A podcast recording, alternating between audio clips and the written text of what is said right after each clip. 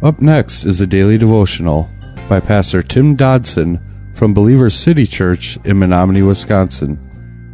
To subscribe to the podcast, visit streetlevelradio.com and click on subscribe.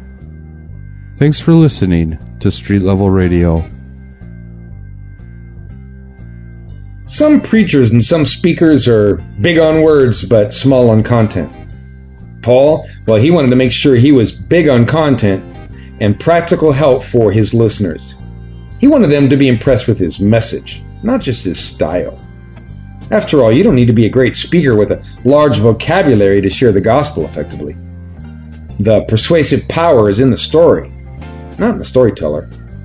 Paul was not speaking against those who carefully prepared what they saw or carefully prepared for Sunday mornings. He was speaking against those who tried to impress others only with their knowledge and their speaking ability. After all the issues that we have spoken of, after John 3:16, what do we get? Maturity, growth, development into a servant of God. In fact, after John 3:16, all the rest of living out the Christian life is manifested. So everything after the gospel account of the crucifixion and resurrection is going to gear us towards development, growth, and maturity. You see, it's a constant process. It's a continual event. We discussed this the last time we were together. That's why Scripture so vividly describes our life in Christ not as a sit or a stand, but as a walk. It is an action, one active participation, a work in progress. Paul knew this, of course, when he wrote this letter, and most definitely when he finished his life saying, I have completed my course. You know, men intend to love the gospel, but oftentimes we only love the gospel that leads us to salvation, not to discipleship, not to maturity, not to discipline.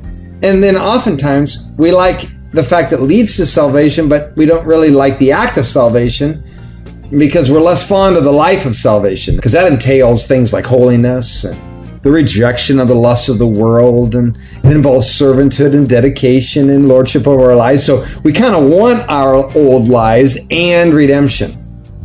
We do love the idea of salvation though don't we? I mean we like the idea of being released from the guilt and punishment of sin but truthfully we're far less keen on the idea of being released from the world as a whole Scripture says that we are just passing through, merely sojourners. Do we live that way?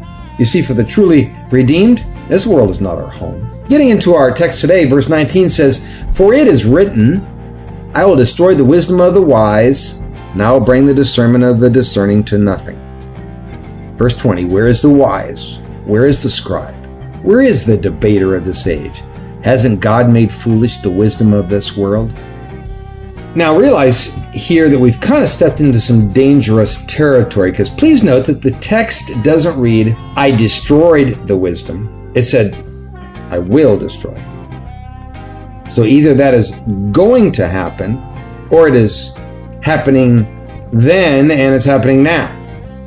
But it makes little difference though when we look at the world today because it relies so heavily on the wisdom of the world to make it through the day. So it's not gone be careful that you don't knee jerk on this because this passage is in no way telling us to shun doctors or that all science is of the devil or something.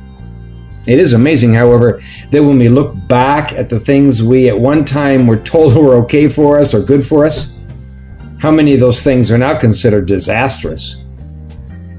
History is fraught with man's wisdom, quote unquote, and how often it has been terribly destructive. Yet, we were so and yet are so still willing to swallow all of it. So, despite all the advances in medicine and science and so many other technical areas, it's clear that that's not enough because man is still sinking and seemingly faster by the day. Hey, we're losing our minds, we're losing our health, we're losing our families. There's starvation around the world, unprecedented violence and disease. It's plaguing every country, and personal satisfaction and inner peace, well, they're all long gone. Ravi Zacharias once was quoted saying, I am absolutely convinced that meaningless does not come from being weary of pain. Meaningless comes from being weary of pleasure. And that's why we are bankrupt of meaning in a land of so much. Humanity? Well, it's failing miserably, isn't it? But all the while, we keep clinging tightly to the wisdom of this world. How I have witnessed so many people who embraced every tried and proven method of man, and yet still they found themselves in the end in bondage to something drugs, alcohol, marriage problems, depression. In the end, though, if they choose to embrace not just the idea of salvation, but the life of salvation, well, they found themselves finally free.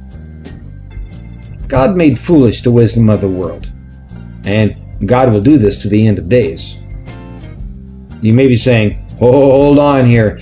Tim, are you saying God holds the answers to every issue I might face? Yes, I am. Now, that doesn't mean you should go home and stop taking your medication. However, a lot of people need to stop and honestly answer the critical question Where is your trust? In God or men? Why do I do what I do? Why do I believe the way I believe? Because many people who call themselves Christians today, they need to seriously make some changes. That was a daily devotional by Pastor Tim Dodson from Believer City Church in Menominee, Wisconsin. For more information on Pastor Tim Dodson or Believer City Church, visit believerstogether.com.